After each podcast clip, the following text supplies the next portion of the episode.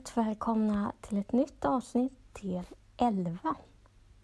Tänk att vi har gjort 11 avsnitt nu om den här podcasten. Det är så roligt. Det betyder alltså 11 veckor. Hur mycket? Um, innan jag börjar så tänkte jag bara informera er att min Instagram har bytt namn nu. Så det ska bli lite enklare att hitta så om ni eh, har frågor eller ämnen eller vill bara ta kontakt om något jag sagt och känner vill diskutera det så är ni varmt välkomna att göra det. Och då heter min Insta Instagram Alskadpodden. Alltså Älskadpodden fast utan Ä och bara ett A. Så varmt välkomna till det. Det står också ska, jag hoppas att det har kommit igång, ska stå i beskrivningen också. Så ni ser det. Idag tänkte jag prata om återhämtning och biverkningar. Så varmt välkomna. Ehm, det kan vara så att jag nämner någonting som är lite känsligt men annars så ska det vara ett helt okej okay avsnitt att lyssna på även om du är känslig. Så du bara vet. Jag kommer hem i alla fall. Sängen är fullpackat med grejer och det är så fint. Jag vet att jag, jag hade önskat mig eh, ett halsband som är gjort av elever som skulle bära med mig hela mitt liv. Får bli en påminnelse om vad jag faktiskt har kämpat igenom. Om jag överlever så vill jag ha det. Ehm, Sen hade jag önskat mig andra grejer. Det var så fantastiskt att jag fick precis det. Eh, um, och det bästa med halsbandet är att när man köper det så går det... Pengarna går liksom till, till forskningen eller arbetet mot att ingen ska behöva dö i väntan på ett organ. Så för mig var det viktigt också att ta det därifrån. Där jag köpte den är mot hemsida, alltså med organdonation, betyder det. De har en Facebook-sida där min historia ligger ute också, om ni vill läsa den i text. Jag har lagt ut förut eh, min historia som jag själv har filmat och så. Eh, ligger dock nog inte på Instagram än. Kanske kan lägga ut den senare. Men nu kör vi. Återhämtning. Jag kom i alla fall ifrån där och jag... Eh, det var så fint. Jag kunde knappt ligga, jag kunde inte stå, jag kunde inte göra någonting. Eh, jag, var, jag var dålig. Eh, jag kunde fortfarande knappt äta. Det var riktigt kämpigt att äta. Och medicinerna, det tog ju, tog ju hela min mage kändes det som. För jag har ju haft mycket mediciner. Så att det var ordentligt. Det var väl över 30 tabletter per dag då. Um, men jag fick igenom det och dagarna gick och veckorna gick och jag blev bättre och bättre. Och det var så fantastiskt. Jag hade mitt drän kvar i tre månader. Och i drän är en slang som sitter i magen men sticker ut utanför magen. Och det var med gallren, alltså där gallan rinner. För i våra gallgångar så är det en vätska som rinner som måste rinna det är normalt. Ehm, det var en av de problemen jag hade förut, att det rann inte som det skulle helt enkelt. Efter ett tag när jag var hemma så Eh, Janne rann det gott och väl kan man säga. Jag läckte och det bara rann och rann och rann ut massa vätska. Jag vet inte, jag, mina kläder blev förstörda och det var liksom, det var så extremt.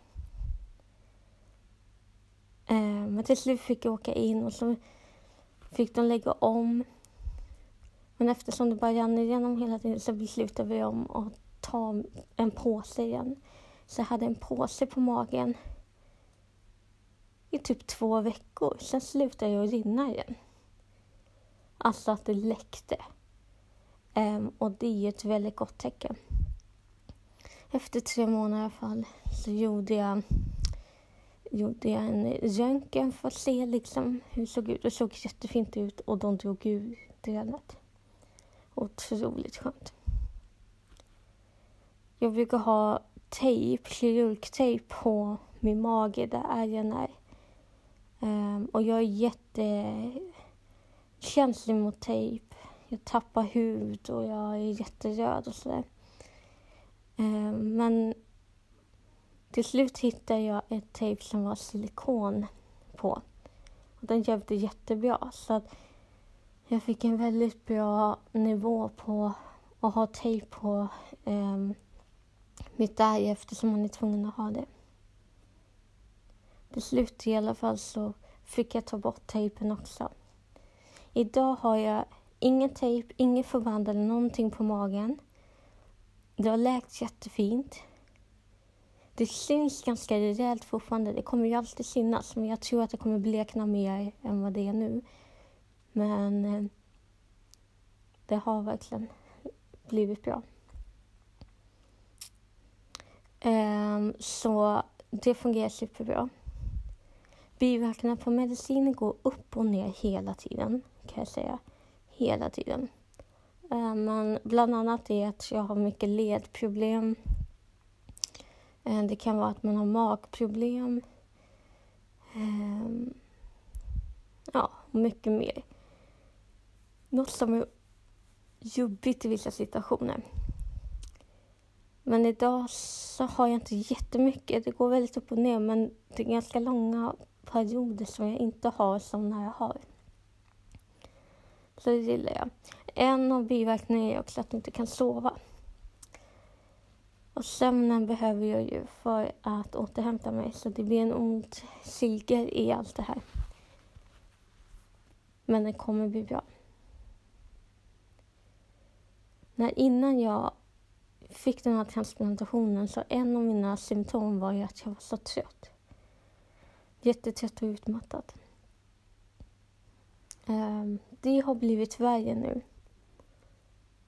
Det kan handla om återhämtning och det kan handla om andra saker men jag vet inte riktigt vad det är och jag är fortfarande låg på det sättet att jag är väldigt trött. Och psykiskt är det jobbigt just nu. För det är ju mycket att du måste hantera det som har hänt, börja tänka efter och bearbeta det som har hänt. Men det kommer bli jättebra. Och jag mår bra annars. Och det är verkligen, tack Gud för jag, för jag hade nog inte överlevt annars faktiskt. Det finns alltid något som kan hända så, men min lever har mått bra från dag ett. Och sen mår jag lite dåligt runt och allt annat men det kommer verkligen bli bra.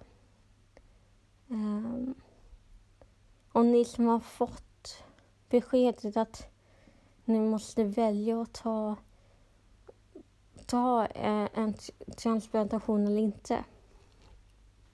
Man kan aldrig veta hur det går men jag kan säga att det är så värt att testa. Det är nästan dumt att säga nej faktiskt. Det kan bli så mycket bättre. Allt kanske inte blir jättebra, men det kommer bli bättre. Och till alla ni er som har bestämt att ni ska donera organ. Ni fattar inte vad ni räddar. En människa kan rädda mot åtta liv med sina organ när de har dött. Min donator räddar fler liv. Jag kan säga så här att för en vuxen person måste man ha en viss procent av en lever. Och jag fick den procenten, men det var inte en hel lever. Och den andra procenten, och det är mycket mindre, så jag gissar att det är inte en fullvuxen person. Men min donator räddade två liv bara på grund av sin lever.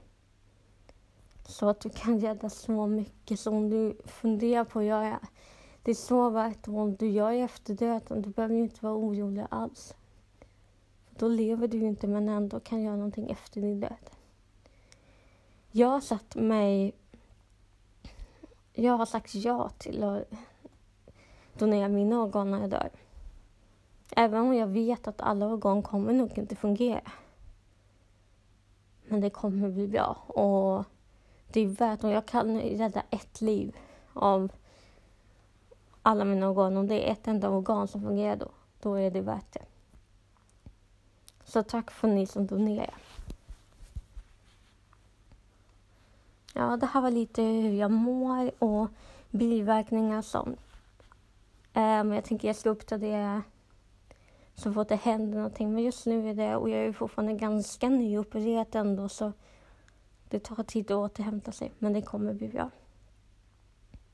Tack snälla ni som lyssnar och donerar och är så goa. Ni är helt fantastiska. Tack för att ni har lyssnat.